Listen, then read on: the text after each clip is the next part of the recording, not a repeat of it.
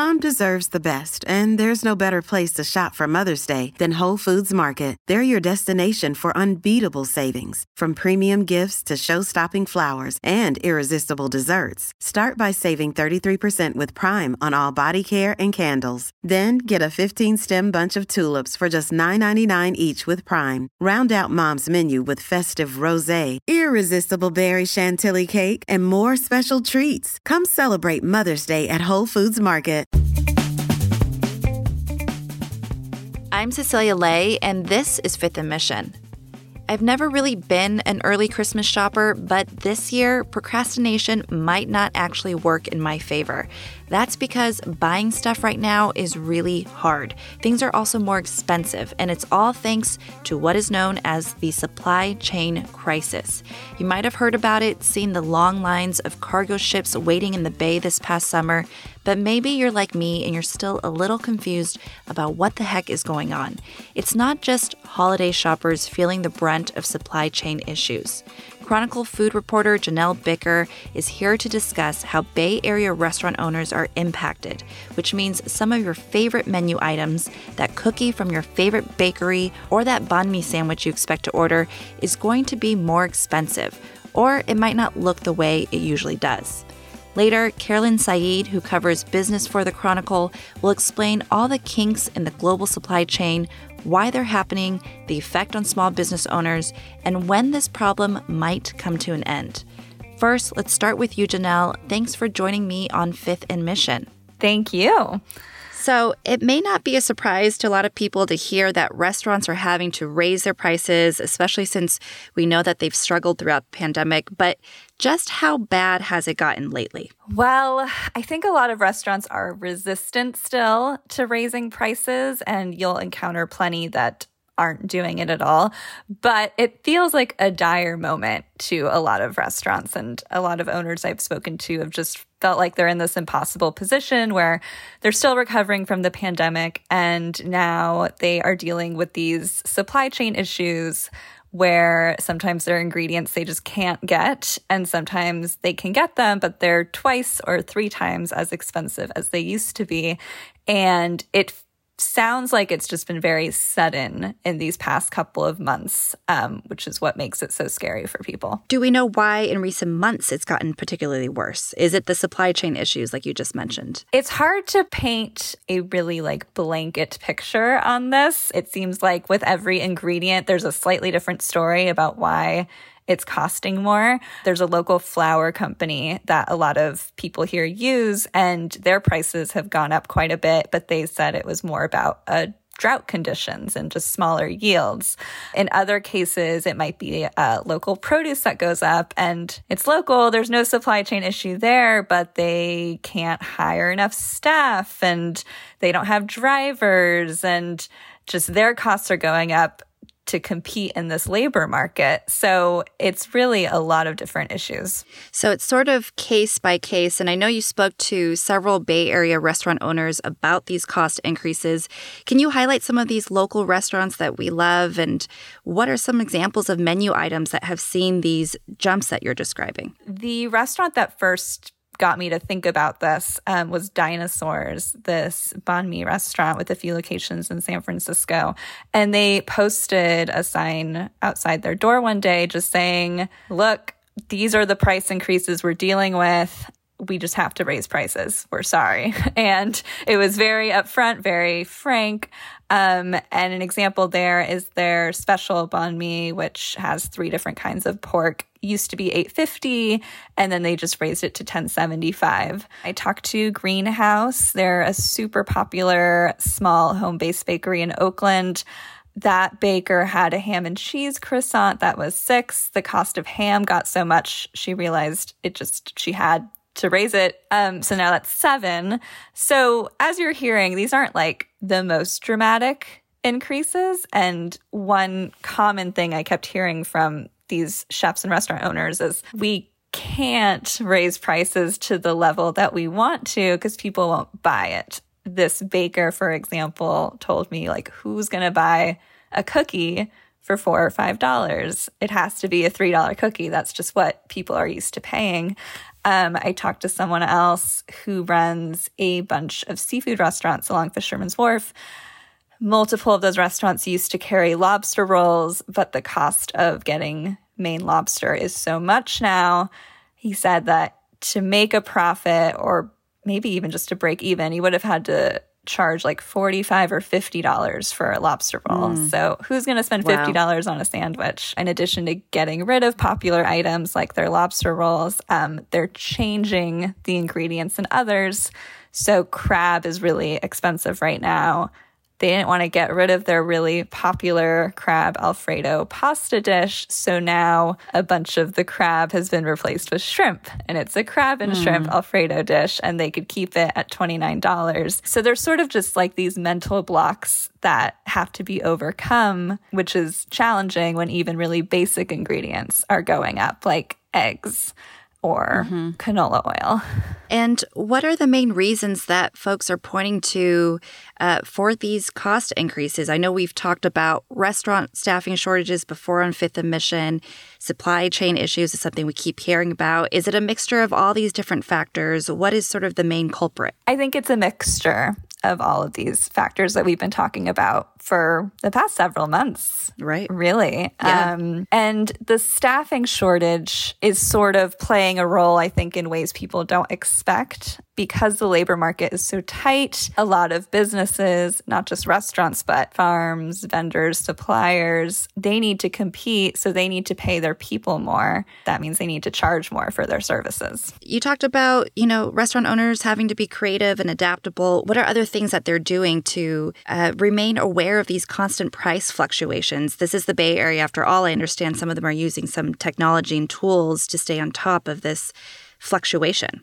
Yeah, the owners of Bluestem in San Francisco told me about something called xtraCHEF that's sort of like this data tool to organize spreadsheets and things that restaurants have been using for a long time. And then there's also Toast, which is um, like a point of sale system.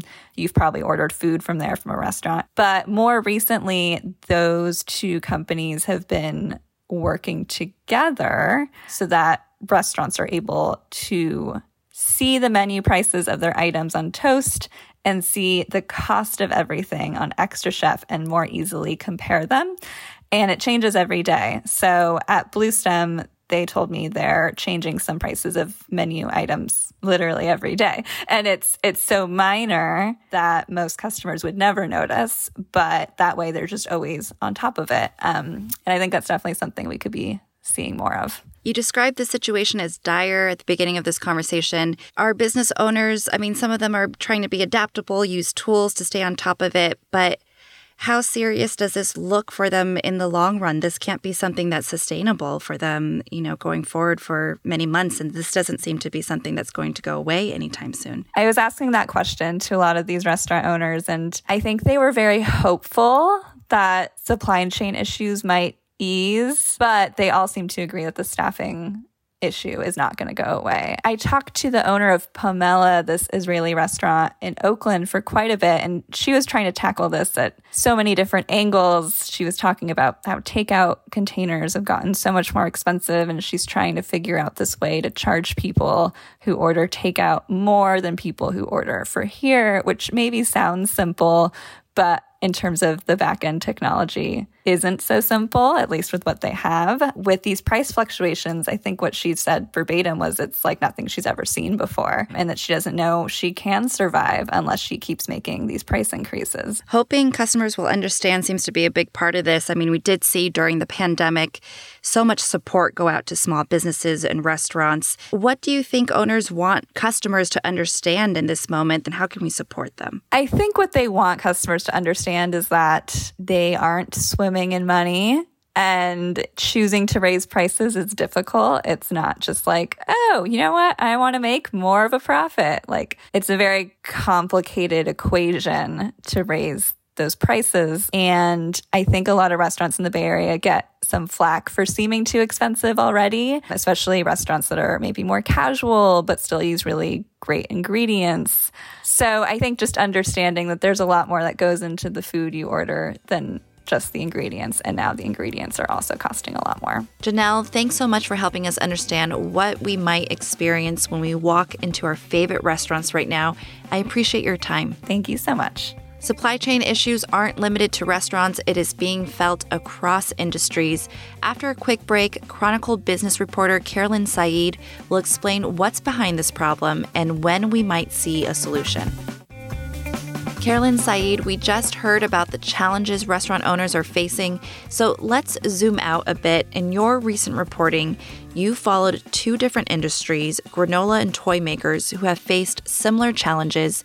Supply chain news may have gone over the heads of some. So, can you explain what exactly is going on? there is so much going on at so many points in this complex global way that goods get to us. The first and biggest thing was during the pandemic, everybody did a lot more shopping for goods rather than services. You couldn't go to a movie, you couldn't go to your gym. So people bought stuff, a lot of stuff. So suddenly there was an overwhelming demand for stuff. The second thing, also a pandemic issue, is a lot of um, factories in Asia and around the world had labor shutdowns because people were out with COVID or because before vaccines they had to shut a whole factory down if too many people had COVID there. That slowed a lot of things down quite a bit. And then there were some sort of long-standing issues that predate the pandemic that but got exacerbated, which is shortages of shipping containers, rail cars and trucks and warehouse space. And also, many companies use this method called just in time production, which is theoretically a great idea. They only make what they need when they need it, so they don't stockpile stuff. But it turns out that if you don't stockpile stuff when there's a snag in the supply chain, you don't have any stuff stockpiled to, to make up for that snag. So all those things have come together, and I'm sorry for the cliche, but they have created a perfect storm where it's just now really hard to get stuff from point A to point B. And our whole worldwide commerce system is dependent on getting stuff from point A to point B. Very little stuff is, is locally sourced of the goods that we use. So it seems like this is, like you described, a perfect storm, a confluence of different factors. Have we seen anything like this, or is this just the timing of the pandemic and all these other challenges meeting in the same moment? Well, all the supply chain experts are saying we haven't seen anything like this. Even during like the Great Depression, things didn't get this far a kilter. It, it is an unusual circumstance, and it might continue to be one for a while. And so, all of these challenges are highlighting how clogged the global supply chain has gotten, which you just described, and especially since products are sourced from different components and ingredients in different parts of the world.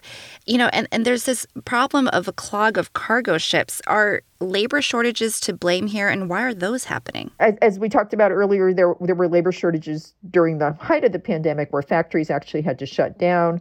Then there's the national trend called the Great Resignation, where a lot of people aren't going back to their jobs. There's a huge labor shortages among truck drivers. Truck drivers' average age is in well into the 50s, and young people are not taking up truck driving as a profession. And truck drivers literally are the last mile. Even once the stuff gets here, sometimes it gets loaded on a train, but more often it gets loaded on a truck. And then even if it gets loaded on a train from the train, it still has to get trucked somewhere, and there are not enough truck drivers. And you know, over the summer, I remember remember seeing cargo ships lined up in the bay, and that doesn't seem to be as big of a problem anymore. What's the difference between the port here in our backyard versus something like in Los Angeles? What's the difference? Well, there's a huge difference. Um, Los Angeles and Long Beach account for 66% of all the West Coast cargo coming in and going out. Oakland, along with San Francisco, uh, Richmond, Sacramento, and a bunch of other little ports, only account for 13%. So we're minuscule in the grand scheme of things. Oakland create a labor agreement that they've hired 500 more sort of lower level workers, but that allows the, the next workers on the next rung to go up and up and up. So Oakland did address this somewhat by adding more labor.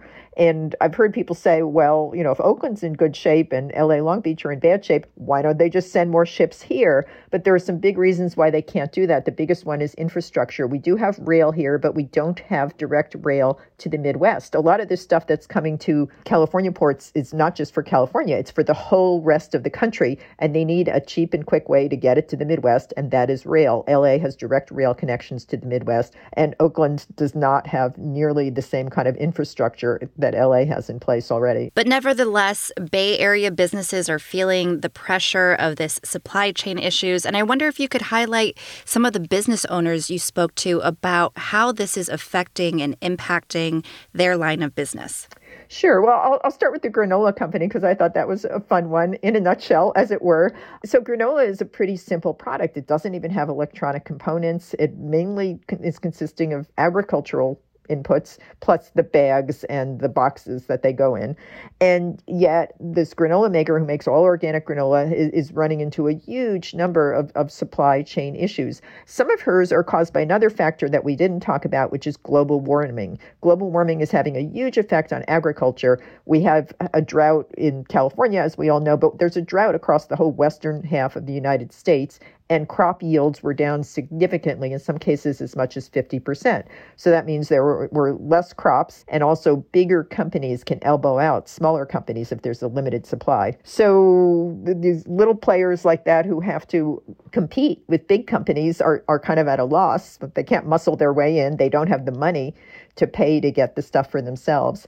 You mentioned this something very important earlier, which is that most products are sourced from all over the world. Even with this granola maker, again, she only has five or six ingredients in most of her bags of granola, but they come from five or six different countries. So you you've mentioned that small business owners are really feeling the crunch right now. Are they particularly hit harder than big corporations and what are they doing to compensate for this this huge issue right now? Um, I would say they are hit harder, as, as we just talked about. They can't compete on, on money, you know, the, and then the big companies, you know, Target, Home Depot, Walmart, they literally chartered their own cargo ships to bring goods here from China because they wanted to make sure that they were well stocked for the holidays. Obviously, a little company has nowhere near the resources to do that. The price of shipping a container went up something like tenfold for a little company that doesn't have tremendous resources that that's a huge hit and then sometimes you couldn't even get on a ship unless you were willing to pay these really exorbitant costs which little companies couldn't compete with. The one thing that little companies do have in their favor though is because they're small they can be nimble. They don't need as much stuff. So they can go to different places to try to get it. Many many companies both big and small did see this coming you know earlier this year and they placed their orders early for the holiday season and you know they ordered stuff in February and they might just be getting it now, but at least they're getting it. You know, if they had waited to order in July and August, which is when they typically would have ordered, there's no way it would have arrived in time. So, I guess the big question now is a lot of people are wondering since everyone's affected here, both business owners feeling the crunch in the increase of costs of things and consumers seeing the costs and the products they want to buy, how long do we expect these issues to be around? Will these soaring costs be permanent for a while? Can we expect that? That is the 64 million or billion or trillion dollar question, indeed. It is true that the shipping costs that went to be about 10 times their usual amount are now down to maybe four or five times their usual amount. So that's one small ray of hope. I'm hearing a lot of people saying this is going to continue at least until 2022, if not 2023. The climate change issues are ongoing, and those, as we talked about, affect agricultural goods, mm-hmm. and, and they can affect some other goods too in terms of energy sources. So I don't have any great hope that prices will come down from these high heights, but the, the hope would be that they won't go any higher. so. you talked to a variety of different small business owners, um, you know, for your reporting, and I, I wonder was there something that they shared with you about what they hope consumers can understand about this moment as they're feeling this this particular crunch? A lot of them mentioned that consumers are very well aware of the supply chain crisis because we in the media have been beating the drum over it and that so consumers knew to start their holiday shopping early for instance the toy stores said consumers you know they had huge months in in um, november which is usually early for them and even october and that consumers were patient and understanding if they didn't have every little thing that they wanted. The other thing with consumers, we in America are so used to getting, you know, the exact specific thing we want. If you want to buy a doll for your child, you can definitely buy a doll for your child. If you want a really specific doll, you might have trouble finding that. But if you let go of your attachment to, you know, an exact specific item, you probably can find it. And if you do want that exact specific item, you can find it, but you might pay a lot more. Sure. It seems like adjusting our consumer expectations is going to be a, a, big part of adapting to this moment. Carolyn, this has been such a complicated issue to understand. I appreciate you helping us understand it. Thank you for chatting with me. Thanks so much. Carolyn Said is a business reporter at The Chronicle. You can find her stories on the supply chain crisis at sfchronicle.com or on the Chronicle app. You can also find coverage from food reporter Janelle Bitker there too. Thanks to Taya Francesca Price for producing this episode, and thanks to you for listening.